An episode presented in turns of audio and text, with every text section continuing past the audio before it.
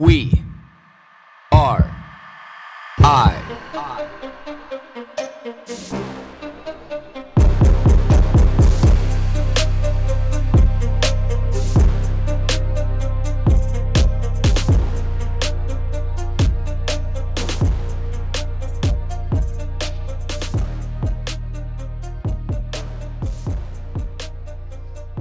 Good afternoon, everybody, and welcome to another edition of We Are I. We're sitting down here with a fellow industry professional, Caesar Best.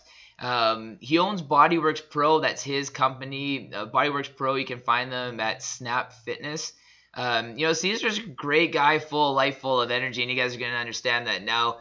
Uh, I know everybody who knows Caesar knows what he's all about. I know Caesar based on social media, and we have a lot of mutual friends as well. And um, I just kind of have a feeling we're gonna get uh, pretty energized, you know, through these conversations a few times and stuff. So welcome to the podcast, Caesar. Oh, thank you very much, Brian. So excited to be here. So again, I show these people some truth that hasn't been out there. We're gonna talk the drip truth.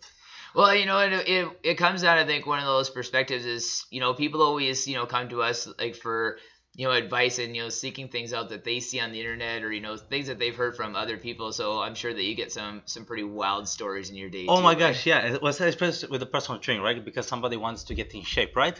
But there's so much information, especially on the internet, and they go on the internet. But the thing, the internet, it can give you some information, but it may not be the right information for you because with the personal trainer, I mean, the good personal trainers like us, right? We ask the question, what's your struggle? What are you doing? Okay.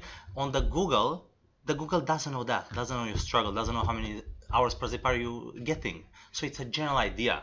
So that's why with a good personal trainer, I like in my clients, I feel that they are actually getting the true value. Or I, I have some clients, they come to me and I was like, okay, what have you done? And I was like, oh, I had this Google, this Google program. And then when I explain them the program specific for their needs and wants, they are like, oh my gosh, I was missing so much. You know, and that's the one thing that I find with you know good old Dr. Google. I, you know, I use it all the time too. You know, but you know, Google tells you who you should be, doesn't help you understand who you are. Exactly, I agree. You know, like if there was some kind of you know, and you know, Google probably is working on it too, where they can understand exactly like who you are. But you know, when we see all these, you know, like these hashtags and these hot topics, you know, and I'm sure they frustrate the hell out of you like they do to me too. But then people latch on because it, it seems like they want to identify with those things because that's like who they are. And I know like a big thing right now that we can all talk about is you know being on the ketogenic diet. Oh my And, gosh, yes. You know, like a lot of people achieve like great success. You know, on the ketogenic diet, you know, like you know, I have clients who are on the keto diet. You know, like you probably do too. I have You tried know- it, I've tried it, yeah. Yeah, you know, but at the end of the day, it makes you feel like if you're not on a ketogenic diet, you're doing something wrong. I agree. And that's the problem with the internet, you know, and all the information out there. Yeah, but see, like I, I, I, I think with any diet, especially with the keto, like I tried it and I recommend to a lot of people. But again, it's not for everyone. But what I found with keto is that works really well for works really well for people with a larger structure, Mm-hmm. and that and that they are trying to lose a big amount of weight. Yeah. That, that's what I found. I, I'll never ever recommend keto to somebody that's underweight and they're trying to increase muscle mass. Because I mean, at the end, you know, you increase the muscle from the protein, right? High protein combined with the right fats and the right carbs. And keto is based on high fat and kind of medium protein, a very low carb. So yeah, Yeah, you know, and and again, like it's it's having people who that people can turn to that have actually done some research to understand things like that versus you know people going on there okay well i need to download this keto app you know i need to start increasing Yeah. my fat intake and you know and even breaking down like the difference between you know when when i know the the gold standard right now how people think like okay well i'm gonna hop on the keto diet because i just want to eat bacon all day again Yeah. you know everybody tells me i can't eat bacon so it's gonna Crazy. be bacon and cheese and it's like well yes and no you know like there's a good way to be in ketosis and a bad way to be in ketosis although like yeah you might pee on a strip or test your blood and it tells you that you're in ketosis but you know like we still got to understand the food that we're eating yeah, like too, you can you can be in ketosis, but you get all this processed food, like the like the combination of bacon and the high cheese. Well, that's the thing, cause is, and the thing with the the reason why people get on keto is for one major reason: to lose weight and feel good. But what they don't know or they don't understand, either they don't have information or they have the wrong information, is that even if you're on keto and you want to lose weight, if you are not in a, a, a caloric deficit, you will not lose weight because you can eat the keto, you can eat the keto food, but if you overeat, you'll never ever lose weight. And that thing applies to every single diet or food eating style.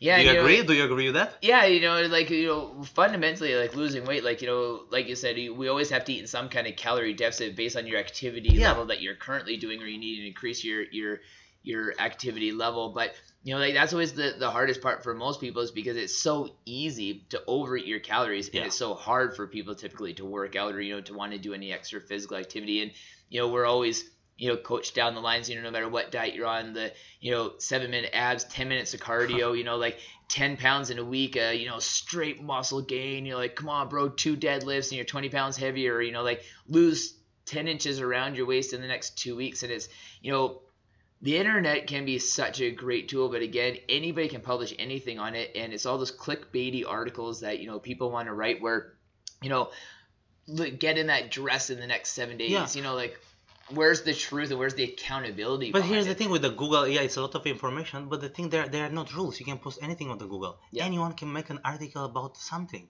and there is no there's no like the police gonna check it or somebody, and that and that's why I really think that people, I th- first and first I think they are not educated. I think first they don't have the information. That that that's that's why they struggle with that with that thing, and then second is is the wrong information. But first, I really think, I mean, because who educate? Like, who educate the kids? Who, you don't get any education, kindergarten, school, college, university, and all that stuff about how you should eat or how, how you should uh, structure your lifestyle specifically for your needs and wants. You know, and it, it is such a great point where there's not like I think the three things that we should really, you know, be teaching our children in school is for one, food connection. You know, with food scarcity being such like a huge issue and just overall personal health and wellness, finances, and an understanding of like general religious studies. And I don't say because I'm not religious myself, but like these are just topics that people are going to be faced with all the Ne- time. neither that have I. to do with Yeah. like your health and wellness. You know, so we should just have an understanding of it, but we don't we don't educate our children on really really high profile topics that they're going to be challenged with every day for the rest of their life. You know, health and nutrition should be our utmost priority of I what we're teaching our children. And like you said, we don't really. There might be kilometer club or you know bring your favorite vegetable to Yeah. you know school or you know please don't br- or put juice boxes in your kid's lunchbox but you know like why don't they have nutritionists going to school just to talk about it at a, a youth friendly level of like what that means yeah, like uh, uh, have a system or something, right? Instead of thinking, oh yeah, don't bring a cookie, replace with a protein bar. I mean, that's a good uh, idea, like replace the cookie, cookie with a protein bar. But kind of that's it. Where, where is that's like three percent?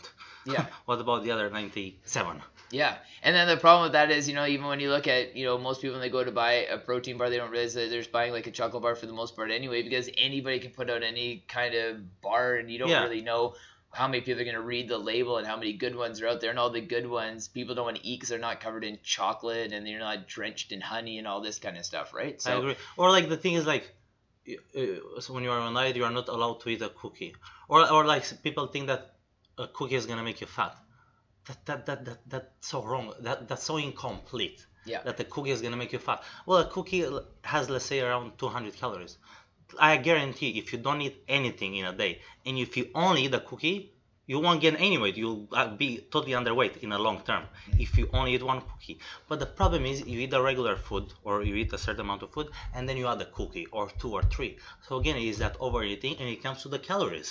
you know, and then it's the glass of wine, it's the Oh beer, gosh, and you know, like all this kind of stuff. Where you know, people want it all, you know, and that I deal a lot with that every day, and I'm sure that you do too. Where you know, if people, I tell people too, I say, okay, well, it's not everything in moderation. It's that you just have to choose what you really want. Exactly. I love chocolate covered M and M's. I hate myself for it, but I love them. You know, I talk to people about it all the time. But I that's all the only thing that I have though. Like where I don't, you know, I rarely ever drink. You know, like I don't smoke. Like I don't do drugs. And if I want something, you know, I'm going to either dark chocolate or chocolate covered M and M's. But I don't have this. Okay, I'm gonna sneak over to Krispy Kreme donuts. Okay, I'm gonna go to Tim Hortons. You know, I'm gonna you know eat this pizza. Like I don't have that, so I can get away with eating that you know where but i think people when they want to have like the cookie but how if if one of your clients told you that you had they ate one cookie would you believe them it was it was one Uh, that's the tricky. If maybe if I had them for like long term and I know that they, and I've seen results, I would trust them. But with somebody new, because I ask them, okay, because usually people come to me because they want to lose weight, and I ask them what caused uh, the weight gain in your case, or let's say eating bad food and not being active.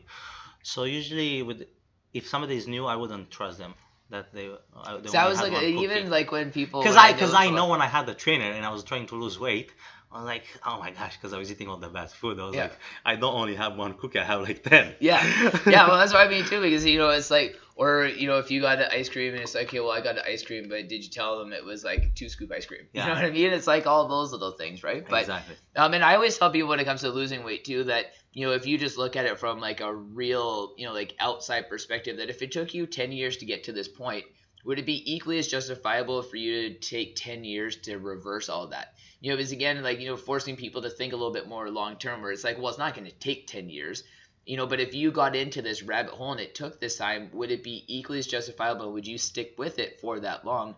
You know, because once you do lose that weight, no matter what that weight is, you still need to live like this for the rest of your life Yeah. because people always just look at this, especially when it comes to diet, is this temporary. I'm only going to do this right now. I'm going to get off this as soon as I lose this weight. I can't wait to be done this. I can't wait to cheat on this. But it's all just that short term polluted thinking. And I agree, and that's the problem with the extreme diets, right? I mean, you, I, I know some people that they can follow it, but that's a very small percentage. And because at, the at the end, people they want to feel good, right? They don't want to feel that they are restricted to something. So that's why, like, I, at the end, I'm, I'm trying to find something for my clients that is sustainable. I mean, why why only only veggies or only that? Like, com- i- i- if you if you crave carbs, if you like carbs, let's find the right the right the right version of that instead of just eliminate. And you going and then when you see it on the TV or something, you get like that trigger. Oh my God, I want to have that crazy craving. I mean, yeah, sometimes you have to be strict, right? Only in the extreme cases. Maybe if you eat a bread that causes crazy inflammation, right? Or you are very sensitive. So yeah, you have to stay away from that. But again, you have to look why are, why are you sensitive? What caused that? Yeah, and, you know, like, and people can be carb tolerant or carb intolerant. I or- like with me, dairy and and, uh, and flour cause me inflammation. It makes me tired. It makes me bloated. Yeah. So I try to stay away from it. How many people do you come across in your day, you know, where they can directly associate, you know, like that feeling of fatigue, fogginess, and like that lack of clarity, that that has everything to do with their diet? I, I find that to be an interesting part of my day when people are like, well, I woke up today and I felt a little groggy. I didn't sleep that well. And I'm like, what'd you eat last night? Yeah. You know, and they're like, well, I, you know, say pizza, for example. And I'm like, well, yeah, of course, you're not going to sleep good if you ate pizza, you know, and, but it's hard for people to be able to bridge those gaps. Yeah, I agree. Yeah, I've I've have a, I have a lot of people that come to me like that, and I'm like that. And but you, you are right. The, the food is a big one. I think the combination there are two major things. Is, is your thoughts, right? Because if let's say if you think negatively, if you don't think, if or if you over if you overthink, then that affects right your mood. But then again, if you combine the negative thinking with the bad food or the junk food, it's a deadly combination. So Yeah, which like all the junk food helps, you know, propagate that that negative thinking. It Yeah. puts you in that downward spiral. And you know, I was listening to um, you know this research study a while ago, and they were talking just about like you know simple processed carbohydrates, sugars, and alcohol, and all that kind of stuff. And the one thing that really stuck out to me with alcohol, and you know, I know you know some people probably fact check this and tell me that I'm wrong, but um, I remember the article, I think, stating that, you know, when you consume alcohol, if you have one drink a day, no matter if that's a glass of wine, one shot of hard alcohol, or a beer, you will be about 20% more depressed every single day by just consuming that alcohol because of the base amount of sugar that you're pumping into your system. Really? And that's excluding everything else. never heard that. Yeah, one thing they were saying about um, like drinking now is that when you have a hangover, it's not necessarily being dehydrated. It's your body going through withdrawal symptoms. That's how highly addictive alcohol is. Like, Oh yeah, it makes sense. latest It totally makes right? sense. It makes sense. But if I I was telling people, I'm like, okay, well, if you're a daily drinker, or like, you know, if you're having like a drink, say like five, maybe six days after work, or days a week after work, but if I gave you something, I'm like, I want you to like, you know, Caesar, take this, take it every day. It's gonna take you 20, make you 20% more depressed, even if it makes you 10% more depressed. Would you ever take that? Nobody would. No. But what everybody wants to do to be Even though to as, like, as crazy as I am, I wouldn't do that. yeah, you know, and like nobody would. But at the end of the day, what's the first thing people go to? They say, I can't wait to get home and have a drink. yeah. So, so you can't wait to get home and make yourself more depressed, Yeah, and to- then you know you're probably gonna snack on a few chips while you have that glass of wine, and then you know there's the you know you know GI inflammation there, you know, and then you know you're doing nothing to be able to get a you know healthy gut biome, you know, going, you know, they just eat all this bad food, and this cycle just keeps on going, going, and people wonder why well, when I go to work, why am I not happy? Well, I don't like my job. That must be the reason. So then I switch jobs. Okay, well, oh, I'm all fired up because I switched jobs and it's this new environment. But as six months goes by, and well, I'm unhappy again. Yeah. You know, but nobody really thinks like, okay, well, you know, like this nutrition thing plays a huge role in our lives, but nobody wants to look at it. Yeah, like, cause like you are what you eat, dude. Like you are on a day, on a day you eat like two, three, four times a day, right? Depends on your style and diet. So I, I agree. Like, why don't you just look what, what what's wrong? I know, I, I totally agree. I totally agree. You know, and you know, it's something that I've I've talked about with you know lots of people before too. That you know, people used to consume alcohol. You know, like you know, like the Okay, excuse me. Let, us go. Let's go back to the topic. Yeah. Let's say that somebody comes after work and they want to drink the wine and have the chips. So that's a problem, right? How how would you solve that? What would you tell them? See, and you know, this is the frustrating part for me. Like uh, the one thing I tell people, okay, well, if you know that, so kind of like what I was supposed to say, I'll, I'll tie it in all together. Is that you know we used to consume alcohol-related products because it was the only way that we could have pure water. You know, like water was stagnant, it's full of bacteria, and people got sick from drinking water, so they started fermenting products to be able to drink so that people could get hydrated. Hundreds of years ago, or thousands of years ago, when it ever started. Yeah, so like that's where alcohol kind of started. Like that was Hmm. the the core value behind it. But now we don't need that. Yeah. So then when people come home and you know, then it's like, okay, well, the tough part that I find with having to be able to bridge that gap is for one that you know people just don't want to you know believe things that like alcohol can actually play just a moderate amount of alcohol can actually play that big of a role in your mental health. but for two, you also have healthcare professionals telling you it's totally fine to drink a glass of wine every day, and if anything, it's actually beneficial. You know, to be able to drink that that glass of wine every day. I mean, but I, I think I think I think I, I actually know some people that they have a glass of wine, but they're okay. But compared to what? So they might be okay compared to what they seem to be okay because they might have their shit together 100%. Yeah. But how much better would it be if they didn't? Or how much But better? but do you? But what, what? Let's say what if you have a a glass of wine two times a week, two times a week on a weekend. well, and yeah, and we're only talking about, um, you know, like regular daily drinking, Uh-huh. right? You know, where there's that base level of inflammation that's there, and you keep feeding that base layer of like inflammation, you know, and just having that constant, you know, like alcohol intake. Um, you know, but again, you're like kind of like the point behind is if if people, if healthcare professionals and like you know industry leaders are going to say it's you actually should be drinking a glass of wine every day, you know, to increase your overall benefit, and like you can you can be healthier by doing this. Why not tell them to sell it? You know, if you want to talk about like you know people being healthier, like it would be way better for Do that person drink? to eat a Do you salad. drink? Very rarely. Me, I don't drink, man. Like I think in the last year, I've probably had four drinks. Really? I just because once I started looking at all these things, I started tying them all together. Because you know, I wake up at three thirty in the morning to work out. Four fifteen, I'm in the Every gym day? working out, and um, Wow. and I just look at it. Yeah, you know, and it's just the whole point is, you know, whether no matter what the time frame is, just you know, like I wake up early. Yeah. I wake up early because I value working out. Is that because you want to or because you have to? Um, a little bit of both. I would yeah, say yeah, more same want. Yeah, a little bit more Same want to because I, I want that time. I want it to be you know personal to me. But if I do something that's gonna take that away, what is ever the point of waking up early to do it? Right? You know, so or, or like, you know, say for you know example, I know we were talking about before. You know, it's pretty regular part of my day. You know, you know, I lifted weights this morning. You know, I played squash, and I'm gonna go snowshoeing in the backcountry. Well, all of those things on their own are so much more of a priority to me than drinking. Got it. So like if drinking to me it only takes away from my body and takes the tools away from my body to be able to do all the things that I love. So you so you feel that you, by drinking Yeah. is gonna affect the things that you like to do, and you won't be able to do the things that you like to do absolutely at the level that you want to do. it. yeah. Got Because like if if I go from a 99 to a 98 Yeah. and somebody exposes that, pisses me off. Got it. So like the you guy don't have to take a- a- anything. Yeah, like the guy that I play squash with and stuff, like he he's an amazing squash player and schools me almost all the time. But you know, I'm always within two or three points of beating him. But if he beats me in a game, like consistently, if we play five, six games and he's always beat me by four or five points, I know he only usually beats me by two or three points. So Got I'm like, I did something to be able to take that edge away, and that bugs Got me. it. got You know, it. or it's like if I wake up in the morning and I'm not razor sharp, I'm like, what did I do the day before that I'm not razor sharp today? Got it. You know, but so- because the, the same thing like with with alcohol, like I just cannot drink. I don't drink because I don't like it. Every like if I have a sip, just like a sip of wine or of beer or like a shot of tequila or something like that, dude, I I instantly get headaches. Yeah. and I, and I, like my heart rate goes up. It's, Yeah. So it's you have like, an alcohol sensitivity then. like totally man. Like people ask me, oh, why don't you why don't you drink? Because you're in health and fitness, all this stuff. That's definitely not the case. I just I don't drink. I don't do things that doesn't serve me. yeah. Why, why would you do that? See, and then you know a lot of people are gonna listen to this and they're gonna be like, "Well, of course, because you guys are a couple of trainers sitting Yeah, yeah, around, and you guys," are, and it's just like, but why does that have to be the excuse? Yeah, You know, like for me, whether or not I was a trainer or not in an environment, like I, I now just want to make a choice. Like the same thing that you've done is, I just want to be healthy and always be working at your highest level of performance because it's not working out to me anymore. It's the human optimization side of it that Yeah. I'm really interested in. Like, you know, thinking clearly, making good decisions, that's what I'm you know, about going through well. the day. that, you know, exactly. But uh, let, let, let's finish this topic with alcohol. So you Yeah. don't drink alcohol because you don't like it. Same with me.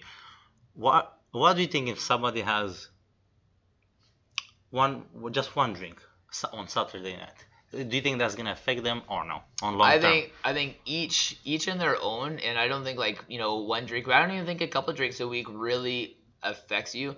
I think what affects it is that typically if people are regular drinkers, they're doing a lot of other things that are going to exacerbate the problems from drinking. So Okay. you know if they're like you know the drinking like we talked about simply if you're if you're gonna have a glass of wine you know there might be some some chips in the cupboard that Yeah, you're gonna okay. eat while you're making and maybe some like- smokes and then maybe a burger. yeah, there's all those little things, you know, and a good point behind that, which also comes into like you know studies and drinking too, is you know like the whole red meat getting a bad rap, where it's like, What do you think about that?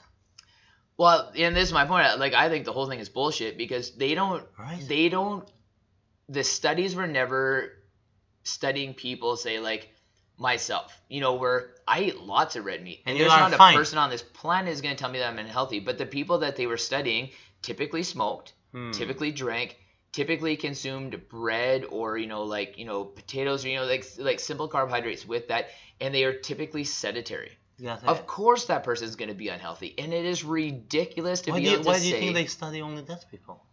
it's just the people that, that were the big part if you look at the studies and if you look at some of like the external factors that they they were not taking high functioning athletes so if Hmm. you really want to Yeah, because I know most of the athletes they eat meat, eat meat and and, they're all at- champions. yeah and if you look at like train six days, six hours a day at Yeah. high intensity. and like real real champions and athletes are eating organ meat you Yeah. know because that's where like the highest you know like nutritional values in all the organs so if there's something wrong with meat for one we'd all be dead because you know everybody at some point in time it, like in our our our evolutionary history it was eating meat you know but when you really look at it from the point of view that you know if red meat was that bad and red meat was that bad alone we'd have a lot more health concerns but if we understand that these health concerns are coming from these other foods but not the meat Yeah, but again it's just getting the bad rap yeah, like yeah. I guess I think it's just like just so incomplete Yeah. to say that a red meat would affect you. yeah I mean, why? Because like I know the benefit. Like there's so much quality nutrients, right? Yeah. In in in, in the in the red meat, and I think like people should say, okay, because uh, let's say, okay, I cannot have red meat. Yeah. Then why? Why? Because you have a certain sensitivity, and then you have to dig deeper. What caused the sensitivity? When? Right? you know but even like some of these things were you know and obviously like there's you know vast a lot more science behind it but when they were talking there's a, a study done um, that got highly criticized i can't remember which one i should have pulled it up before we started this but um, they were talking about like red meat and the correlation with type 2 diabetes So and but there was people who entered the studies with type 2 diabetes. And there's people in the studies who had precursors for type 2 diabetes. Why were they ever in those studies and how they heavily affected the results? Well of course you then can draw a conclusion that red meat might give you you know diabetes or a, it has a, a portion to do with it because of the fact that these these people were entered in the study in the first place. But again, it's not taking clean pools of people to be able to, you know, draw solid information from because when they were doing a lot of these studies, how many people, you know, like you and I would volunteer for it, or how many people like that actually exist out there? They're starting to do more of those studies now, but it. it's going to be a decade by the time that I any of that research gets published. Yeah, because like if you take an athlete, right, like an athlete or just a, a regular person that has a pretty active lifestyle, like they eat meat, the athlete eats meat, the regular person eats meat, and they are fine. Yeah. Well, of course they are fine because they take care of their thoughts, of, of, of, of their body, right? Of what they what they do on a daily basis. I really think that we are the outcome of, of our of our daily basis actions. Yeah. Right? And you know, like I I try to tell people and I think it is absolutely critical that we all really start to connect with the understanding that anything that you can directly harvest from this planet is not going to be bad for you. Yeah. You know, if there's if there's a, a goat walking around in a meadow and you know you take that thing down you do you eat some goat meat or it's a cow or you know you eat some bananas off a tree Yeah. like our planet has produced that it's not going to be bad the ironic thing is you know like all these people that also think that red meat is bad it's like well when you're pouring the milk in your lucky charms in the morning but you don't think that that's bad Yeah. you know like it's just it's just this mindset that i can't explain i don't know if people can explain it but it all comes back to how these foods have been marketed I to agree. us right I agree. But see, and, and again, it comes it comes down to the not enough information or having the wrong information. Well, and it's the when marketing companies can intentionally steer us down the Oh wrong road and it's legal. Crazy. That's gonna until that there's some legislation that gets passed to saying that marketing companies and big food can't steer us down this road anymore. That's gonna be the key. You know, because other than that, like everybody's just fighting an you know an uphill battle. You know, I talk about it with people all the time. uh, You know, saying, well, why do you feel any bit of guilt for eating healthy? Why do you feel any bit of guilt for working out?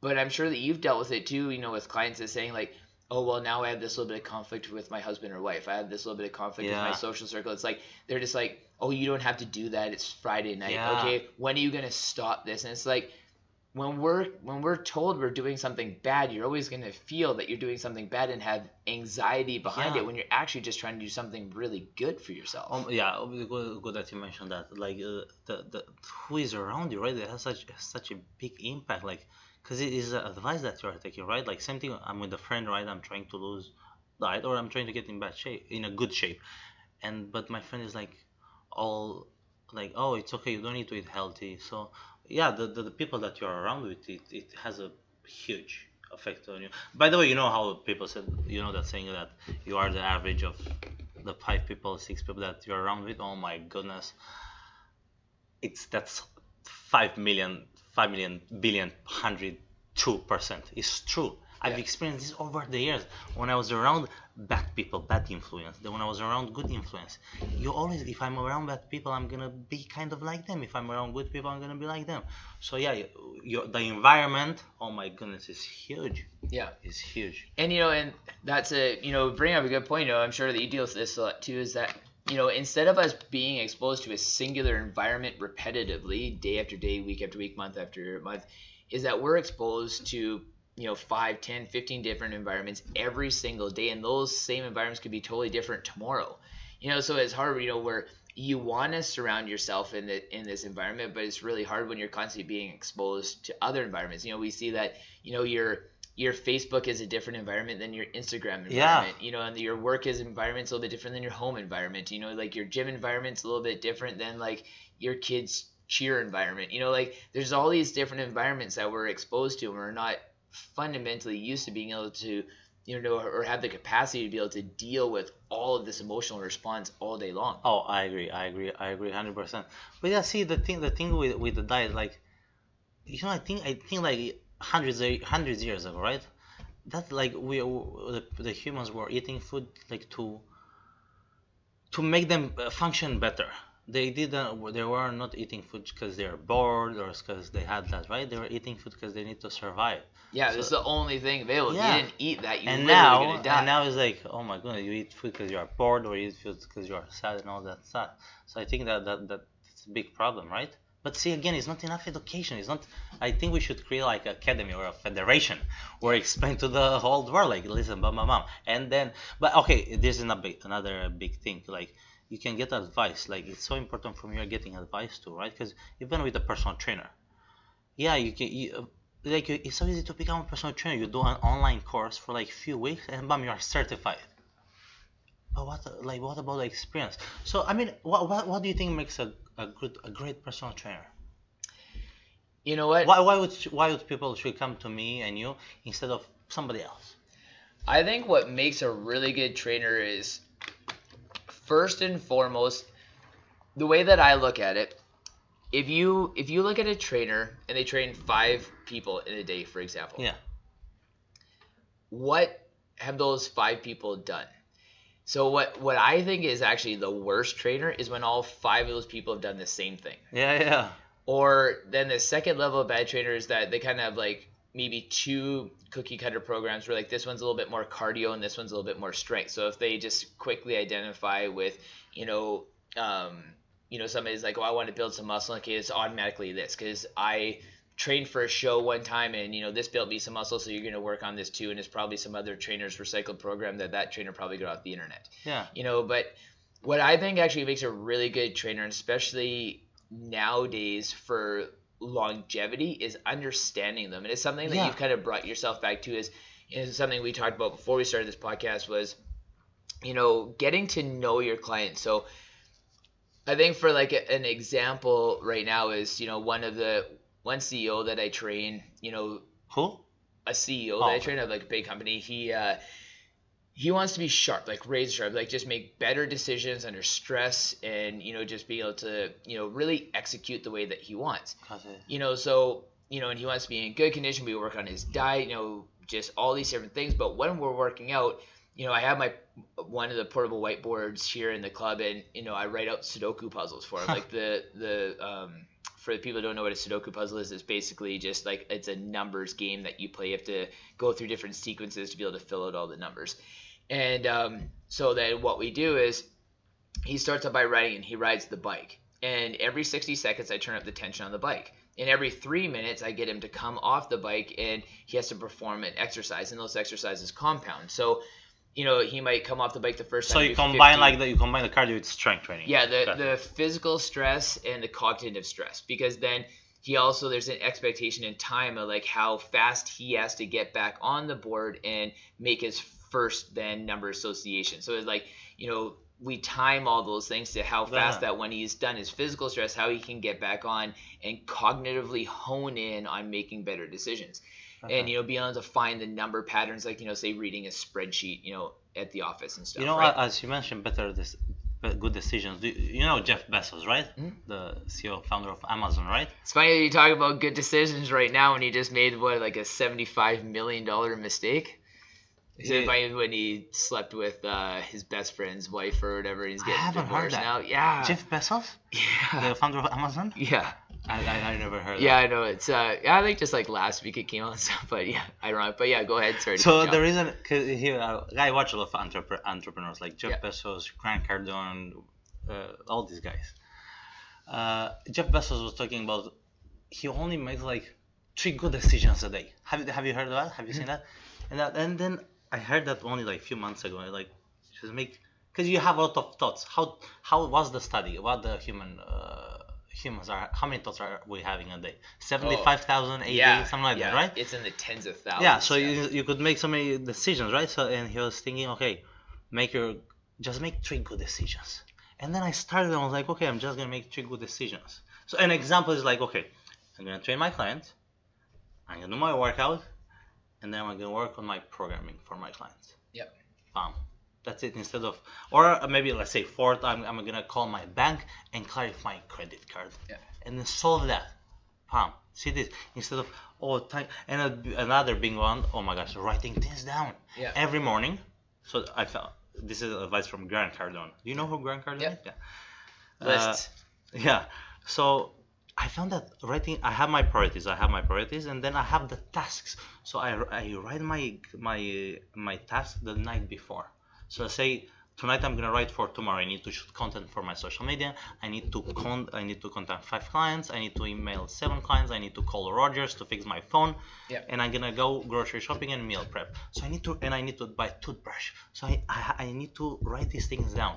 Because i found over the years like you know you you have good intentions but you forget. Because you you you don't see them. And because we have so many thoughts 75000 of course it's easy to forget things so that's why what, what's important to me i put down on paper and then i execute Yeah, see, and you know, you brought up a good point. Even right, like right there at the end is like a lot of people have a problem with making a decision, never mind executing a Oh decision. You know, so that's a big one. And then like the commitment to follow through. You know, like what does it mean to you. So I'll, I'll ask you this Yeah, this question personally. Like like what does it mean to you to accomplish that that that goal list in a day? Like how does it feel after you're done? dude, it, it makes me feel like a world champion. Like Yeah. I won a championship. It's like every day is a championship or something. It's like a championship based on uh, eight games. so I have to win each game, right, to win the championship. And I think I found this: if I only complete six, I don't feel complete. Something is missing. So yeah, it, it makes me feel good. And and, Do you and get like any kind of like anxious feelings or like do you feel like down on yourself? if I don't do it, Yeah. Yeah, yeah, So you know, like it, Yeah. these are the things for like people to take away, and like you know, I'm, I'm glad that you know, like you you said that because I always try to be really candid with people and tell me like I got my good times, I got my bad times. So you know, like we all go through anxiety and stress and like depression, all this kind of stuff. But you know, and you know, like trainers shouldn't be on a pedestal. We're not on a pedestal. We're just we're average people just doing the same thing too. We just maybe make a little bit more of a priority over a few things. But you know, I think the big thing is when people don't prioritize things, we're not filling fulfilling a fundamental need and like who we are as a Yeah. species and humanity. Where it's like you just said like you know you wrote this list down, you know you accomplished it, and you felt fantastic. yeah. And like those are the big things, right? Where it's like Yeah. you know if people don't give at least themselves that because you get that that gratification from that but you also get that gratification from the way that you eat you get that Exactly. gratification from training yourself so you have all these pools that you're pulling from that make you feel fantastic in a day then people say caesar what's your secret and you're like Yeah. but all these But things, exactly it's the uh, same thing. Same thing with being successful, making a lot of money, getting in a good shape. Dude, it's not. It's just. It's not one thing. Same thing with rehabilitation. With your name with having a business. is not one thing. It's a system. It's a system. So that's it. I, I, I found out where there is, and I try to explain to people. In order for you to accomplish anything great, you need to follow some steps. A system is always a system. It's not just one thing. Do you agree? absolutely Yeah. i absolutely agree because I, i'm i'm this same way that you know i'm a big google calendar guy i always have my like updates on it and Yeah. you know for me i find that helps that because i want to kill it every day like Me i too. want i want to wake up and i want to murder every single day that i Same get too. seven days a week 365 days a year and i really feel there's like the concept of like a weekend or like a Monday to Friday, it means nothing to me. Like it literally is so irrelevant to me because I think every day should just be a day. Yeah, because see, It like today, to today it's Saturday, right? And we're we're having this podcast, this Yeah. interview. It's great. It, it doesn't feel like work, right? It's, Yeah, you know, and that's the way I look at it. It's like, you know, we were talking about before about, you know, just like, you know, a couple industry guys getting together just to be able to talk about some relative Yeah. topics of what's on the mind. And, you know, like where this is, it's work, but it's not really work, you know. But okay, by the way, like, see, by us doing this, how that how does it make you feel doing this? And I love this stuff. Like, Me too. But that's why I always tell people, I'm like this, but this is this is literally how I live my everyday, and it's like, you know, I I will leave here after this, and even if there's not like a, a monetary value, if I didn't come here and I'm like, okay, well, I made a dollar, I made ten Yeah, because I don't, I, I don't pay you, don't pay me but the right? mental health of like walking out here being all like, fuck yeah, Yeah. crush this, man. You know, like exactly, you know, it makes me feel more worth it because we provided some value. Yeah. That that we know it's right, and to to, to the people. you know, and even that, you know, that we connected and we understand each other even more. Like I can take the value away from that, you know, because then, you know, I walk around and it's just like, you know, somebody's just like, man, you know, like I, I want to get somebody, you know, that's, uh, you know, like big and like kickboxing training. I'd be like, yo, my brother Caesar, man, you know, go hook him up, you know, go talk to him, you know, like, Yeah. you know, where that's where you're talking about is having Same me, more I don't. uh, synergy, Same with me, I don't do spinning. I've never actually. Yeah. I, I only taught one spinning. Yeah, but it's just you know like you know know people, finding the value, like networking like all those kind of things, where people would they would look at this as like a tedious task that's taking away from their Saturday from sitting on the couch. Yeah. And I just I find there's just there's too much value to my physical and my mental health to be able to have these kind of conversations and do this kind of stuff than it ever sitting around like watching TV. And you know like I watch TV every once in a while Yeah. too, but like I just I, I don't have the in me to be able to lay on the couch and watch TV on, on like a, a Saturday when I could be when I have the option of doing stuff like this. Neither I. And I just I value the type of person that I am that this option is created for the both of us, whether or not that I set this up or you set this up, is that we just have the option to be able to sit down and do this I together. agree. Okay, you know what? What do you think? As you mentioned, watching, sitting, and watching TV. You know what, dude? I really think that staying too much inside, like like cl- in a close in a closed uh, space, it makes you tired. Yeah. I found it like if I spend too much time in my house, Dude, I, I, I, I- I don't feel good because I think it- it's that lack of it's that lack of oxygen. Ha- Have you noticed anything like that? I think it's or am I just me that is crazy no, because I feel the same way. Like if I if I am in my house for too long, like I just feel like my body going downhill. And I always used to think I'm like, well, maybe because it's when I'm at home and I'm not really doing anything. Like you know, I'm always like peaking all the time. So maybe that's just my body coming down and you know like. But I recognize now like it's not.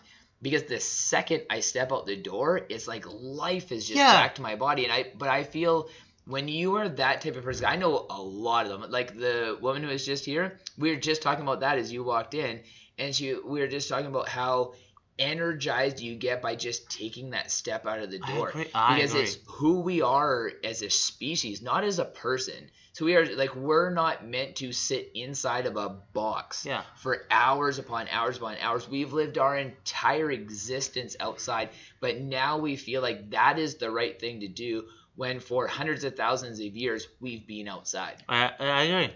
I, so that's like I, I've noticed like if I stay too much in a house, I, I, I get anxious. I, I don't feel and I know this and sometimes like I get something I get lazy right.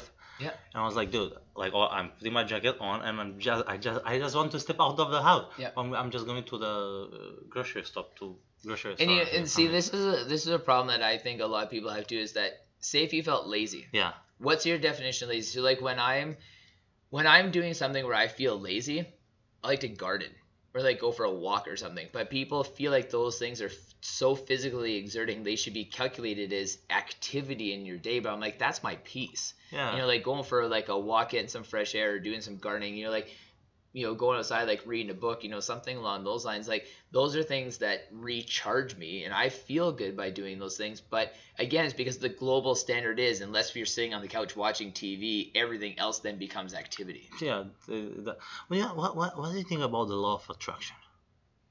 Uh, Do you yeah, believe in it? hugely. Yeah, absolutely. Me too. I, Absolutely. I, I, I've experienced over the years, man. Like, I think it really what, what, what do you, do are, are, you, are you Christian or any, do you have any religion? non-denominational.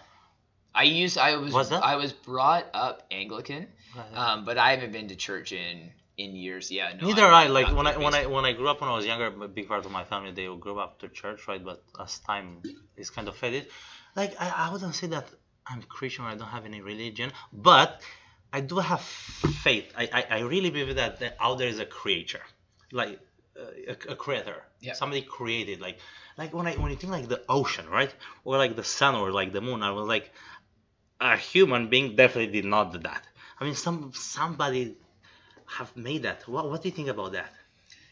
you know it's a really interesting it's a really interesting topic about like what and why and how and what all of this means i look at it that if we use like what's what's the percentage i can't remember like we use like 10% of our brain's capacity like 15% like we use such a small percentage of our brain's capacity that either we're being groomed right now or we live in a world right now Yeah. that's going to allow us to be able to use all that other capacity or we have already used that other capacity and we're down to just what we have now for Hmm. whatever reason because Never it, thought it, like it'd that. be like if you went and got the biggest glass that you could find like a 10 liter glass knowing you were only going to ever drink a liter of water why would you carry around a 10 liter glass Okay. why wouldn't you just go get a one liter glass? It'd be easier to carry around. It would meet your needs. You'd have all of this, you know, like you wouldn't have, you wouldn't be overflowing. It wouldn't be like, but think of having all that extra space. Why would you carry around this 10 liter glass? But that's your brain. So like, we might be able to create some, some more synapses in the mind to be able to connect some neurons, to be able to have more memories or to learn new things. But there's just like this. There's this planet of space we're not using in our brain, and why? I mean, yeah, you know, uh, as you as you mentioned that, yeah, using the brain, because you know, this everything seems impossible until until it's done, right? Yeah. Like I mean, think like you know Elon Musk, right? Like he he created all this stuff, like like somebody created like an uh, a, a product that can get you from the Earth to the Moon. Like that's insane. Like like you ha- think at what level you have to think. But see, but that shows that the human, the brain, our brains are, are capable. That we are capable of, of creating this. and you think like so say say for example if the if the percentage actually is say 10% Yeah. So say we're all using 10%. Yeah. A guy like Elon Musk, who's SpaceX, Yeah. Boring Company, Tesla, Yeah. PayPal, all these things, they're just most people wouldn't even be able to manage one, and Yeah. he's got like a hundred. But why, why, why do you think he's he's he, he can do that and not- just accessing a little bit more of the brain. But uh, whatever I was going with that is that I bet that he's still probably only using maybe if we're using ten percent, he might be using fifteen percent. right? And that's how much that extra Yeah. five percent can bring. I agree. I agree. But past that, there's still eighty-five percent more potential. And I think until we understand how to use that 85% of potential or whatever the extra potential is in our brain, we will never truly understand how and why we're all here. So, so you, do you think somebody in the past, like a humankind, uh, hundred years or thousand, were able to use more brain, more brain than more percentage of the their brain, and they were able to create? I mean, do you, do you create that? Do you think that a human created the sun? I don't know. I, I if if the average person uses ten percent of their brain, I probably use five. So Yeah. like, I think those are some pretty existential questions that Yeah. are pretty hard to answer. But the one thing to answer your question about whether I feel like that people used to be more intelligent Yeah. cognitively than what we are now, we have examples all over the world. You know, we have you know pyramids in Mexico. Oh You my know, we have pyramids. You know, in Egypt. You know, Yeah. we have Stonehenge. like we have you know places in South America where they built these um, these waterways to get water to flow uphill because they built their fortresses at the top of mountains for protection, but they knew that they didn't have water up there, so they created this network of aqueducts to be able to get the water up to where they needed it.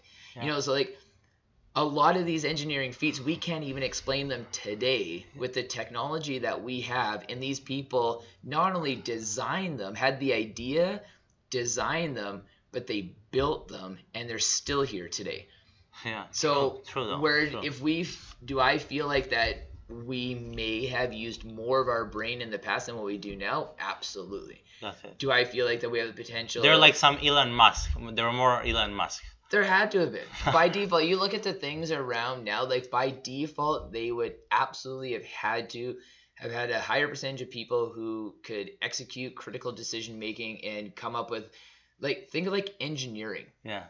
Think of how old the calculations for engineering are when you have some pyramids that are thousands of years old, if not tens of thousands of years old. They would have had to calculate weight displacement. They would have to calculate force rates and all these kind of things. And it's tough to get kids to learn four plus four in grade two. Yeah, I You know, yeah, because like- with the with the pyramids, everything like is has to has to be very very specific, be, right? And they're perfectly balanced. Like, Wow. and you look at like not only did they, But what what so is like so what like uh, the smartest engineer in the world he cannot he cannot uh, figure out how the pyramid was built. no, that's that's like Well, what, what, what what's so special about the pyramid? I, I just don't know too much about it. Well, but I've heard so say things. for example, some of the blocks that they used Yeah. to build the pyramids are either like tens of tons or hundreds of tons. Like the also they're very big and very heavy, very big. They have no idea. and there's they just one piece That's just one piece. Like, and there's thousands of, of these big. blocks So there are thousands of big pieces. in Hmm. each one of the pyramids. Holy. You know, and the fact that the materials that they used when they built them, they weren't even um, they weren't even local materials. They were transported from other areas. So they took these huge blocks, and they have no idea how they moved them geographically from like Alberta to BC, and then built a pyramid like on Vancouver Island. Wow. So like when you start looking how, at how long how old do you think is the earth the, the world? Oh billions of years old, Billions? yeah, absolutely. Yeah, I because think some people say you know some say some people say billion, some people just say six thousand. To be honest, I I I don't know, man. I think it's a like you know astrophysicists they you know when they come up with like those calculations. I think the interesting part now when you look at from you know like astrophysicists where they're saying that you know our basically our universe that's uh, like we have this one big universe with all these millions of universes inside of it that it expands Right? And then it contracts Crazy. and then it expands and it contracts. So you know But I I don't- as as you mentioned that, I, I think I, I've I've watched this a few years ago, and they were like, uh, the, some scientists a, a study, right? They're like, okay, the distance between the Earth and the Sun, and it was showing if the if the Earth would have just been few meters or kilometers a different level, the Sun would just burn. Yeah. You, you know what I mean? I've heard something like that too. I can't remember But exactly. I what was is, like, yeah, but- it makes sense. So like everything, like the stars and the distance from the moon to the sun and the moon to the earth is like is like perfect distance, right? Yeah. And like how the earth is actually like in the air, right? In the in the galaxy, in the universe. You know, and that's what It's they were saying unbelievable. about the reason why the planet Earth is so.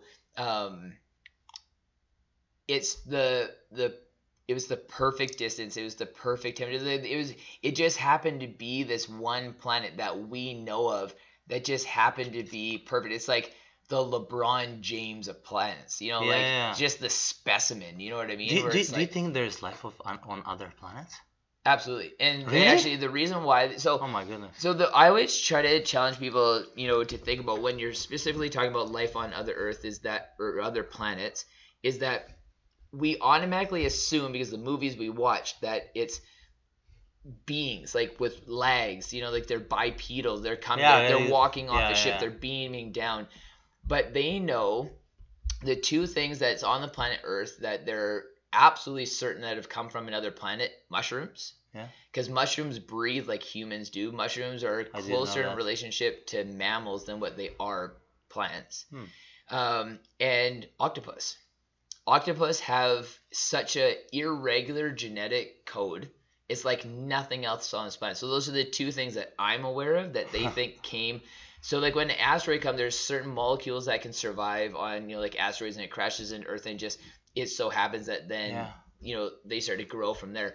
But yeah, like like mushrooms actually breathe in oxygen and exhale carbon dioxide, like what humans. do. didn't know that. Yeah, it's crazy. They're like little living. So, so you think it's actually is, is there's life on other planets? Like, are, are you talking about like some human beings like us, or just like some uh, fruit or an animal? but that's the thing. It just might be Or like aliens. bacteria. You know, like Do you so. believe in aliens? Yeah. Well, like I said, I think I I, believe in I- aliens from like a different perspective, though. Not a. I, don't, don't, know believe I in believe aliens. in I, aliens. I think like, it's a- just they, because I think if we if I think about the alien, it automatically comes that image from a movie, right? I mean. Yeah. So I don't think it actually exists something like that. yeah. So I don't think they just have like two ugly eyes and a big head. Yeah, you know, and I think that you know, like that's a good point. Is breaking down the challenging the thought process of what an alien might be, I agree. Yeah. because what might have been a mushroom on this planet might just been a little bacterial molecule on another. Because on that planet, you know, when it exploded and then it came here, it might that might have been all that planet could have propagated for that molecule. But when it landed here, because it was these different conditions, it turned into a mushroom. Yeah, cool thing. You Yeah. know, but uh, you know, I really think that the life, like the the life, it's it's a true miracle, right? Because I mean, I'm thinking, think how we, how we are born, like like think like when a, when a female gives birth, like like a human human being grows inside of her in her tummy, and then like it comes out, and then that that that that that, that baby over the years grows up into like 350 pounds, Yeah. six foot five Yeah. person. That's like a miracle. Like it's It's a miracle, but then what do you think about how when it's a miracle that anything is born, period. yeah, yeah. But what do you think about how vulnerable human beings are when they're born? Like human beings are born to essentially die. Yeah, because yeah. They're, they're not stable. But if when a horse gives birth to another horse, it can walk. You know, like when uh, a duck, when the little duck comes out of the egg, Yeah. like it can move around and it can walk, but human beings can't. So Hmm. why, at a, when we are so far ahead of the curve in evolution versus other, you know, primates or animals or anything But then- else? but once we start to walk, we can also do much more than they do. Absolutely. Right? Absolutely. But the, it's like it leaves so much to chance. I you know, like we have all this potential, but if things go slightly wrong at that beginning stage, like if a if an infant is left kind of like relatively like on its own, that that newborn baby would die. Yeah. You know, but like say if you took like a horse for example, like it can move around, it might not really understand how to eat, but it would have an opportunity at least to be able to survive. So it might not be intellectually as far as what we are, have the abilities that we are, but it has a better chance at surviving birth than what we do. That's true. Yeah, that's true. I, I don't know how. It's just interesting, It's, right? it's very yeah, everything is alive, but everything is interesting. But you know.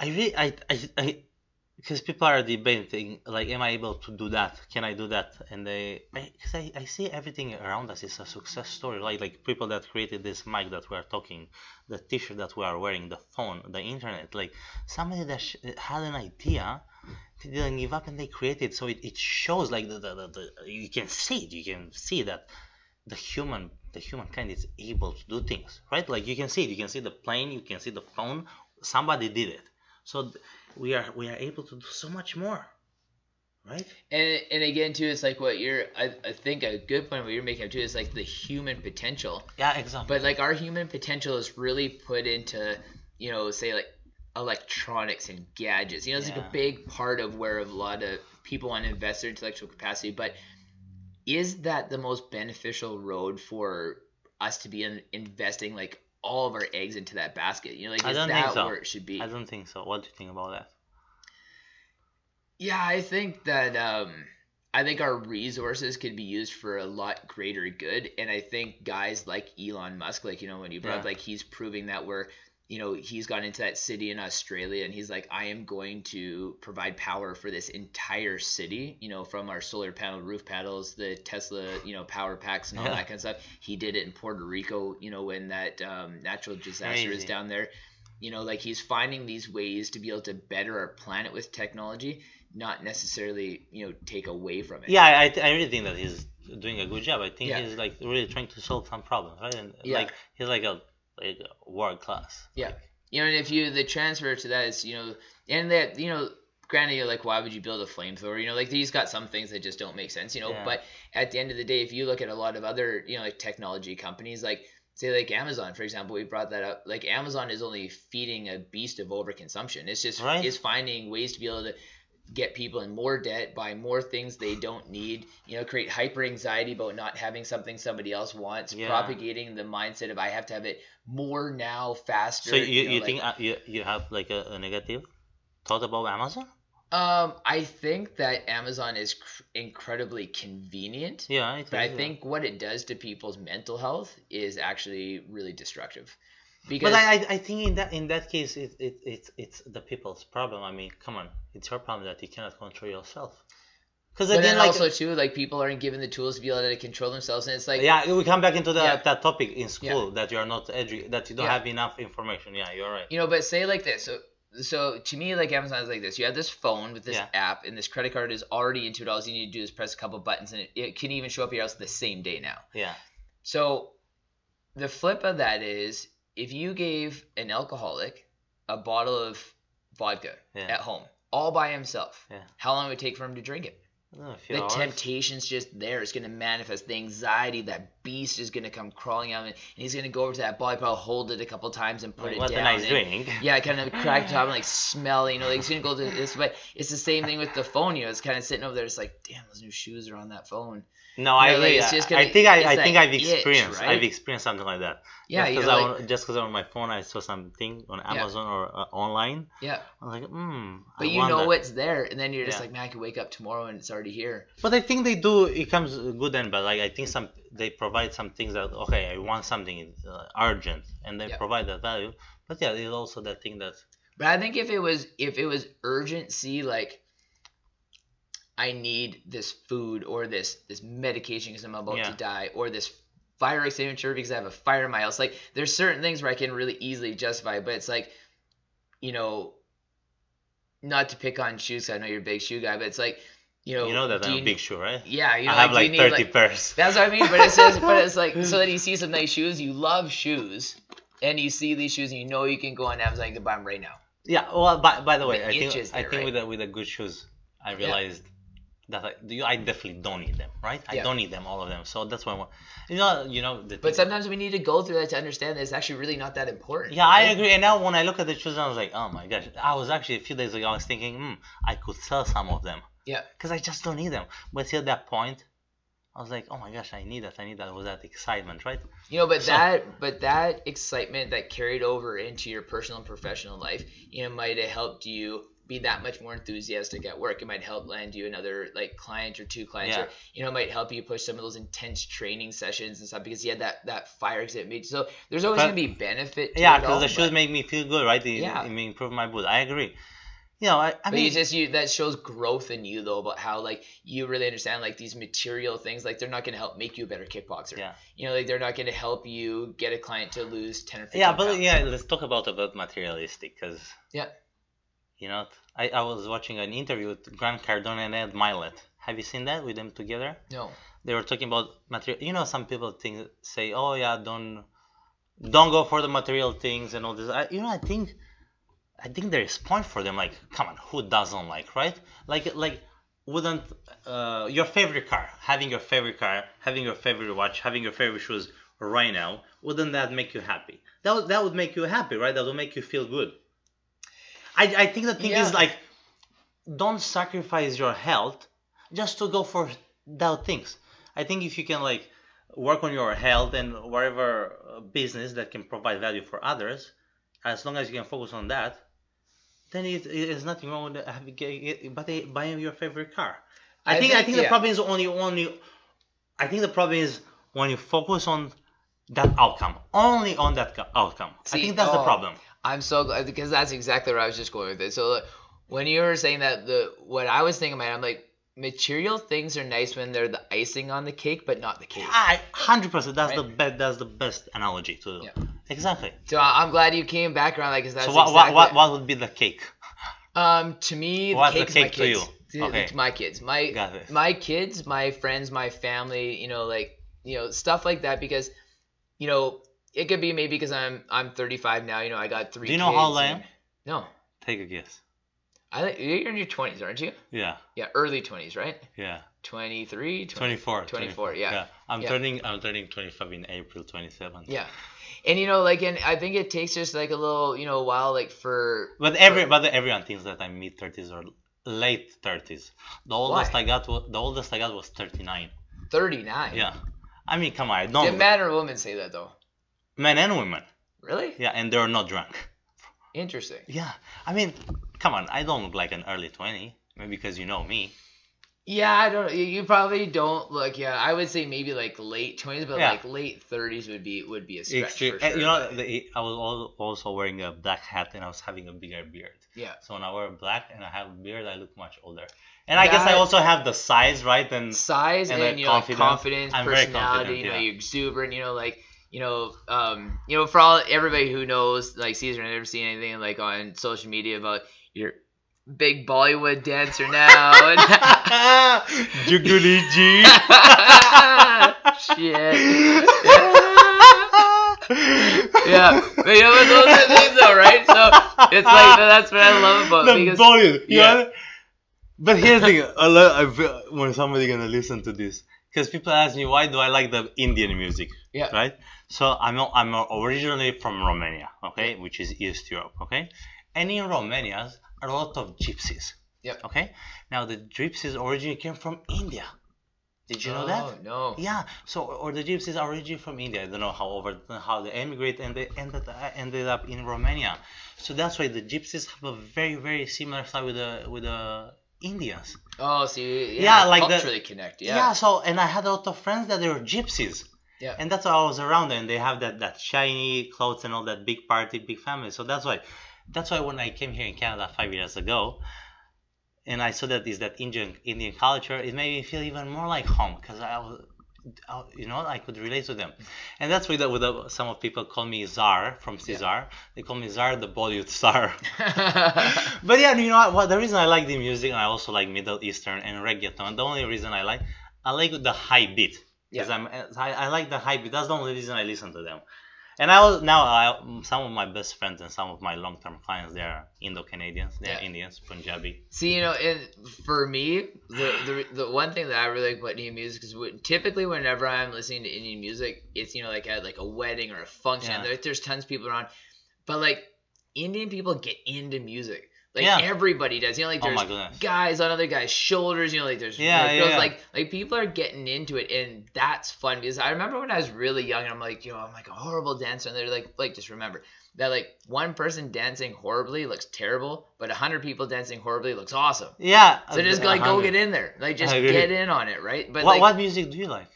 you know, I kind of like all music. I connect with like different music all the time. Yeah, for same with me. whatever Reason like I- I think it's like mood, really mood specific. I Yeah, think the I only agree. thing that I don't like is like heavy metal and stuff. It's I just don't like- I don't it's like too rock. like crazy. It's too like anxious Yeah. sounding to me. But I don't like rock. No. yeah, you know, like I think you know it depends if I'm like doing cardio or hitting the bag or you know I'm in the backcountry Yeah. or you know like I'm If I'm hitting the bag, I'm definitely listening to some Indian music. Yeah. I mean, that's like- if I met these days, maybe I still listen to Indian music, but just like a instrumental, Yeah. low beat.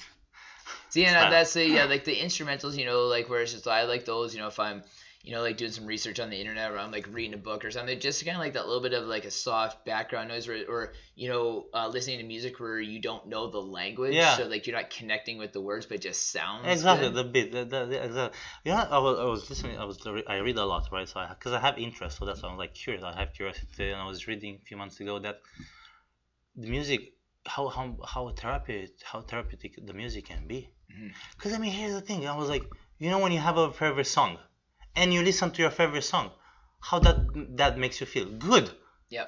right? And and then how the and that's why yeah, it was like when you listen to your favorite song, it like makes you feel good. So it's definitely some science behind it.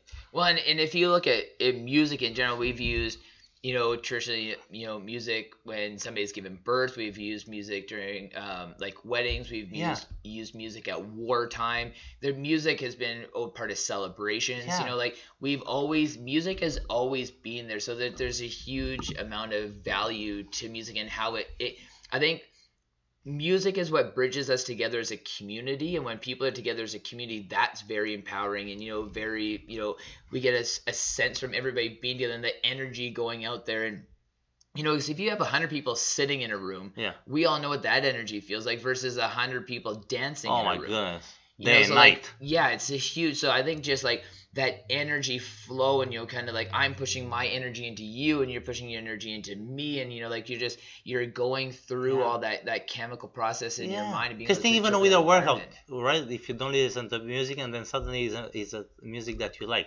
yeah it's game changer. You get to get a pump. You'll push more. You are get more excited. You are more motivated. So and you know people always say you know like i'll flip through you know i got like that lift coming up or i got like a big interval set to do or whatever like i just gotta find that song that i know is just gonna power me Yeah. through it right so we Yeah. know we all got that song or that playlist that we put on for I sure. agree. Oh, that, that's definitely. You know, the what about? I think supplements is also a big topic, man. oh Supplement. huge I big actually, as, as I told you today, I made a video. So like supplements, what? Yeah, supplements is like just like the food or just like alcohol is like so much uh, mi- misunderstanding. right? I will give you an example. I was talking in the video. I was like, okay, why why do you want supplement? Right? Because somebody say I want supplement. They go to buy a supplement. Why do you want? They they want that supplement because they are looking for outcome. They're looking for a bigger feedback, right? And usually they they want a supplement to make them feel good, to increase their energy. So, especially in somebody when has a health problem or a disease or something, they're thinking that a supplement is, is gonna solve them, right? But the thing is like, okay, let's say with high cholesterol, right? Let's talk about about cholesterol a little bit. Because I've had high cholesterol. I had high cholesterol when I was 20 and 21. Crazy. Did you know that that people in an athletic environment, if you're an athlete, you'll have higher cholesterol readings just because you're an athlete? no. Yeah, so that's why if you go if you get get your cholesterol tested and you work out right before, or you know you have a workout, I think it's like within like six or eight hours Yeah. before you get your cholesterol cholesterol level checked, your cholesterol will be through the roof. I don't know. So here's the thing with the supplements. Like, let's talk about cholesterol, okay? You have you go to a doctor. The doctor tells you that you have high cholesterol, and what the usually doctor does take this pill. Instead of the doctor to be a true professional, a true consultant that that cares in his field, instead of give you just give you a pill without asking you any question, I think first you should be what caused the cholesterol. Have you had have you had high cholesterol before? Yes, no. What were you doing at that time? What you have to see what caused the high cholesterol. So you can say eating fast food. So what's the solution? Getting a pill or stop eating the fast food? Yep. No, first you stop eating the fast food, then you or maybe you may combine them. Then you take the pill. But if you had high cholesterol because you ate fast food, then the key to lower the low cholesterol is stop eating bad food. And even you know you take it like one step further. For Rocket fur- science, dude. Yeah, you know It's even if you take it one step further than that, were any of the studies when they were studying these pills even affecting cholesterol levels? You know, if we're gonna pick on cholesterol, that um, Yeah. What what, Were do, what do they- you what do you think a doctor would say if he would hear this talking hear, hear us talking about this? I think that doctors are really professionally bound. I know What a do you mean, lot of doctors that want to do one thing, but they have to do something else. Hmm. So like they have a they have a standard that they have to live by. They have they have to stay inside of this box, Gotcha. and that's where I find a lot of doctors when they branch out into private healthcare. Because private healthcare, they now have an open door, a lot more of an open door to practice medicine that the way that they want to. But I think publicly funded healthcare. Um, Yeah, I'm like a walking huge- clinic. Yeah. oh my I'm- goodness. I'm, I'm a huge advocate for it's a broken system. It needs to be changed. I think it is the problem with it where it's just, you know, you walk in the door, here's these pills quick, get out the door, get the next person in. There's no lifestyle assessment done. Yeah, like And, you know, see again what caused that problem. what caused it. And, Yeah. you know, like where I was going with it was when they did the controlled studies to see if these pills lower cholesterol, did they have a control group that ate McDonald's three times a week who took them? Like how how is all the the chemicals that are in the McDonald's and just the junk quality nutrient that's in you know McDonald's. And Then never mind if somebody's eating McDonald's two or three times a week, they're probably doing a lot of other stuff that's bad for their body I too. agree. How do those pills affect that person? Because that's the person that's typically taking them Yeah. you know so again you know a person where you'd actually get a true understanding of how that those that cholesterol medica- medication would affect them would be somebody like you or i but we would never take them so you never really know based on like a, a more pure of a body how that's going to affect it because you're only taking and doing a, controlled study in a polluted environment Yeah. you know, so it's like if you if you put somebody in, you know, like Beijing amongst all the smog and they can't even see the sky, and you said, "Paint me a picture of the sun." It's like, well, you would see this little shiny dot through the smog, but you would never really know what the sun looks like. You know, so when Yeah. you look at all these kind of things, it's like, well, it's just it's distorted information. It's bad information. They're doing the best they can. I mean, because uh, uh, when I when I had high cholesterol four years ago, I had cholesterol because I was I just been to a period where I was just eating unhealthy. I was inactive around 2021. I was very inactive, and I was eating bad food. And I go to the doctor because it didn't feel good. And I was like, I did a blood work. They saw that I have high cholesterol. Guess what they did? Take this pill for cholesterol. It's crazy. Instead of just one question. So the results come, right? The results come. Cezar, you have cholesterol. Just, just curious. What caused the high cholesterol? What have? Do you eat any bad food? Are you stressed? It takes like 20 seconds to ask that question, and get an answer. Instead of it, oh, okay, take this pill. So it's, it's like crazy. Like this, this, they like they go to school for like 8, 10, 12 years, and then you, and then look at the, look what they say. And, and the problem with that too is is for what you know when it comes down to giving like you know nutrition advice or lifestyle advice, it's not it's not really their scope. Like that's not really what. Although we feel like that should be the reason why we're they're there, but it's also they don't have enough time either. You know, like we Yeah. put these these But see, these uh, I, small time I guess that place, that place that Yeah. they have that doctor, that they have results, they should have like a nutritionist Yeah, or like a, Absolutely. an as. So Not only the doctor can give you the blood work, so that place, this places, they should have the doctor, and then they should have somebody, a nutritionist or uh, uh, somebody that can do a lifestyle assessment. Yeah. That's gonna be complete, right? So again, See, doing- and that's the benefit of private healthcare, right? you Yeah, know, like yeah. private healthcare is kind of more set up as like like a triage system, you know, where it's like, okay, well, what's really wrong with you, and let let's investigate all these other reasons why it could be, and let's change your lifestyle, your eating habits, your stress levels, and you know all these different things. You know, but like right now, all's you know when we go to like you know publicly funded healthcare, it's more just like what pill is going to be able to suit this particular environment. You know and like that's the problem because then like you said like you know there's so many people taking pills that they never should take because what that doctor essentially told you that day by saying that you need to take this pill for high cholesterol was saying cezar you're going to have to take this pill for 60 years. Till I die. Like that's really what they were saying like when it comes because at the end of the day once you start taking that pill for high cholesterol there's always going to be a part of you that feels like you have to take that pill to be Yeah. able to manage your it's cholesterol cr- I know, man, it's crazy. you know so like you know and say if you live to your your 80 you know 80 85 you know like that's like 60 65 years you've been taking that pill so I don't think I'll live that long though, to be honest. well you know just the, the reason hypothetically, the right? reason why because I have a very extreme lifestyle. Yeah. So I always look at it I like see that, myself yeah. doing like 60, 70. 60, Who knows? Yeah. Who knows? And the thing is, too, with like all the stem cell research, all that kind of stuff, so Yeah, now but might be I- like 120, 130. I agree. Like yeah, right? yeah, we were talking about technology, right? Who knows? Somebody's gonna invent something that's gonna extend your- whatever problem. It's gonna extend our life yeah. by 20. So who knows? We're Yeah. gonna make another interview in like 90 years. yeah. What? Uh, why, why don't you just kind of tell everybody because you got a fight coming up, right? Yeah, I have a I have a fight. I have a fight in uh on March 8th. What training are you doing right now? So kickboxing. Kickboxing. So I've, I've been I've been in martial arts for the last 10 years. I've tried all of them: boxing, kickboxing, Muay Thai, karate, taekwondo, kung fu. So I've been I've been a fan of uh, standing up, stand up fighting. I've tried a little bit of judo and wrestling. I'm I'm just Don't not a big fan, yeah. But stand up, there are some are, are my favorites. So yeah, there and uh, yeah, I'm gonna fight in March 8th. My opponent, I'm gonna fight at heavyweight. Uh, yeah, I'm excited. I'm excited. I, the reason I got into it just because I I just miss hitting some. I just want to hit somebody. Yeah.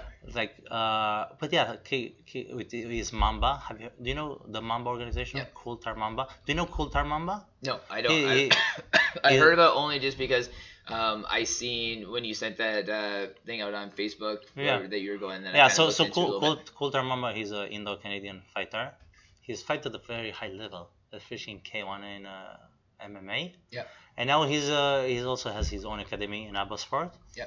and uh, yeah he's organizing this so I'm, I'm very excited for the fight i just mean i just wanted to do something different Yeah. so You know, it's funny like how all of us guys kind of always have that primal urge just to go like dominate some other guy too. yeah eh? yeah And I think that's the beauty of sports. And I think when when boys and men don't have a sport that they play, they have no no exit for that feeling. You know, and that feeling becomes like that weird, anxious, like Yeah. what do I do with this feeling inside me? But you know, it's even like what I say, you know, playing squash today, where it's you know, essentially all I'm trying to do is dominate another man. I'm trying to gain some clout by beating yeah another it's, it's funny man. how we have that uh, that ego thing right Yeah. I, I, I don't think it's ego is it think it's ego I think it's ego, but not in the way that people want to label ego now. I think it's ego is in like that is our primal instinct to how we protect our family, we protect Yeah, our yeah. community, we go find food for our family and our Okay. community, where it's just it's that it's, it's that part of us that will always be there because you know like let's face it you know like our girlfriends and our wives you know they'll look at us for protection they'll look at us Yeah, to to yeah. provide for our families. Yeah. And it is the you know our children want to be able to be loved and nurtured by us like those where there's that like we need the tools to be able to do those things and the tools to be able to do those things. Like could you imagine if you didn't have a base layer ego how you would ever have you know sat on a horse and chased down a buffalo with a bow and arrow and shot at it you know like you know 30 kilometers an hour on a horse you know standing up trying to shoot another animal. There's hundreds of buffalo like could you imagine how intense that would be if there wasn't a certain part of you that just wanted to to get shit done? You know Yeah. like you'd never get on it you know or like stalk a cougar in the mountains or you know like you know or you know, like when the other you know group of people come in to like raid your village or whatever that you were going to organize your other brethren and get out there and you know, defend it you know at all costs. You're like that's ego. That's in us. You know we need that because if not if there was one person who had that they'd rule the world. Sure. You know like we need that to be able to defend our smaller communities because it's only now we started living in big urban centers. You know before like we used to live in all these tiny little villages and towns you know and a lot of it was only protected not by police forces but just by the men in that area. Yeah. you know so you know you need that that ego inside you to be able to get out and say okay instead of being a coward sitting in some I hope and hoping for the best i'm going to go out and i'm going to try to manage the outcome yeah yeah you know that that's the thing i like uh i th- like I, you know some people have, are very controlling. I'm very controlling. Like that and and i think people should pe- more people should be controlling. I mean like they should control like their act their action Mm. their thoughts. Like with me i like i like to control. I, I like i like to control what goes in my fridge what i'm buying from the grocery store. I like to control what i'm eating. I'm i'm, I'm i like to control who i'm around with who i'm allow myself to be around with. Mhm. right See, and the one thing I look at like with that is I like for myself, I always think like there's some things about my life that I want absolute control over, and there's something about my some things about my life that I really don't care that much like about. what Um, give them some examples yeah, so say for like absolute control, Mhm. food in my mouth. Oh, I want absolute control. same with me Absolute control. I want absolute unbridled control over to be able to be physically active in any possible way that I want. I want complete access to whatever that you know opportunities come my way. Um, the things where I really don't care that if I have control over, when I'm playing with my girls, Yeah. You know, like where it's just like You they have two can- girls? yeah, three girls. Oh, three. They nice. could paint my nails. We could do arts and crafts. We could go to the park. I don't care. I just want to spend time with them. you know, Gotcha, so like gotcha. when I look at things like that, it's like it doesn't really, you know, it doesn't really mean a whole bunch to me. Like, cause the core of that is just being with them. You know, but there's certain things that like everything that I value for me as a person, I want absolute control over. right like like like your business Yeah. your health right Yeah. i agree i agree i'm i'm, I'm the same i'm the I, I agree i'm the same you know we're talking about the kickboxing and the martial arts the reason why the reason why i got into martial arts is because because i want to gain more confidence have you have you ever done any martial arts Um, a little, little bit, and by me not doing as much as I wanted to when I was Yeah. younger is the reason why that um, I put my oldest daughter in karate and why all my daughters will be in a martial art of some kind. Yeah, I think it's like you know there are so many type of workouts, right? Like you can do free weight, machines, cables, running outside, running inside, spin like you do, right? But like with kickboxing, like I've done all of them, all kind of exercises, body weight, you name it, underwater, swimming, everything. Dude, about about kickboxing, it's, it's I think it's something unique. The, the way it makes me feel, the way the, the the mindset that I that I get out of the kickboxing. That's why I do it. Like it, it makes me feel more confident. It makes me feel more empowered. It makes me feel more worth it. Like I'm I'm able to do more. It's a stress relief, and that's why most of my clients, like I've I've trained thousands and thousands of people, probably like. 80% of them come to me because of the kickboxing and of course with the program I, we do the kickboxing but we also take care of nutrition of the cardio strength training mobility and all this stuff but the kickboxing in my case it just makes me feel good. Even this morning I did my workout. Man, I, j- it makes me feel good. It's I think it's true something truly unique. But again, I say I've met I've met people that they didn't have any interest in kickboxing. They've tried kickboxing or some martial art, but they but they didn't seem that interested. And then I dig deeper. Okay, why didn't why didn't you like it? And usually people I found that people that they don't like a martial art is because like they've been to a kickboxing class and there were like 30 people. The coach just threw them into that group and they didn't feel comfortable performing the exercise in that environment. Or they had a one-on-one first session and they hit with their left hand and they hurt their wrist oh, because the coach didn't teach them how to shoot how to, to punch properly.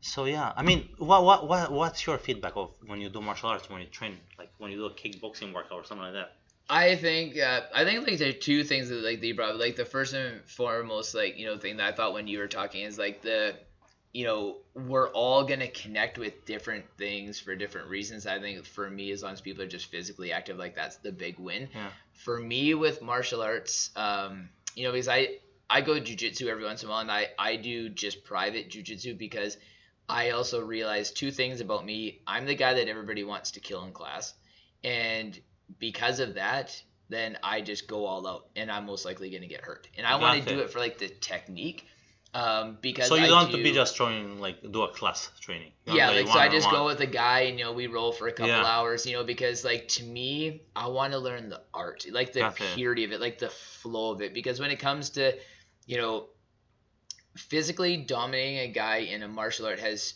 really not a lot to do with like strength or cardio. It's about your flow and your technique and your understanding of it. yeah So I look at it more as like this this picture that I'm painting, and you know I I'm kind of I'm painting it like with my hands and my legs, and you know like just doing all these things because if I want to be strong, I'll lift weights. If I want a better cardiovascular system, I'll go to cardio. You know like you know just all these different things. But when I'm there, and then when you get to that point where all this technique comes into play, and then you start controlling another man, you're just like, oh, I love that shit. yeah yeah You know, where No, it's just like because there's always that part, and like when we go, you know, obviously like I like he has far better skill than me. Like he could just you know turn it on and light me up or whatever. So like if I ever like you know get a submission on him or like anything, like it's only because he let me. yeah But yeah damn, does it feel good though? You know, like there's just that part of me that connects with it where it's like.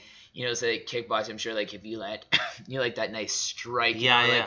There's this part that's just like, yeah, I Yeah, fires same- you up a little bit for the next one, right? Same thing with the kickboxing, especially if I do sparring, right? And then, uh, yeah, I, I, I like that controlling, right? I like it makes me feel good. It makes me feel empowered. Yeah, and you know, like just like that environment, like you can either, you know, let somebody take control of the Yeah, fight, yeah, or like exactly. you can try to be able to force the outcome that you want. Yeah, yeah, Yeah. I agree. I agree.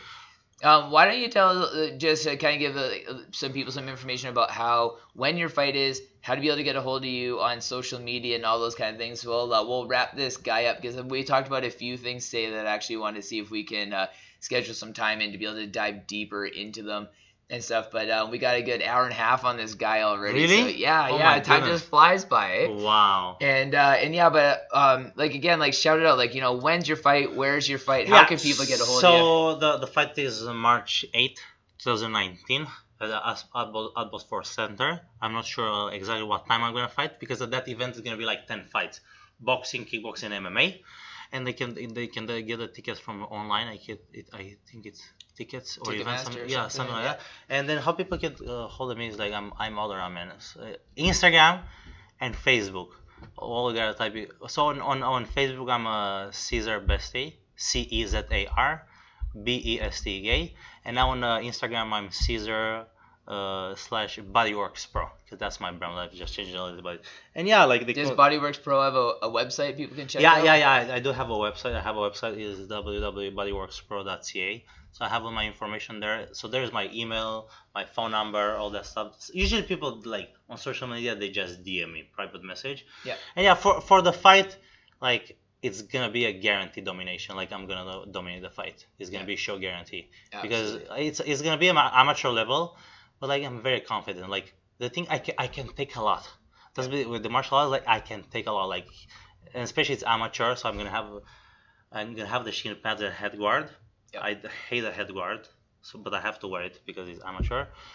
So yeah, especially that, like there's like I can take a lot, but then once like for my weight, because I'm 250 now, I'm gonna fight around 235.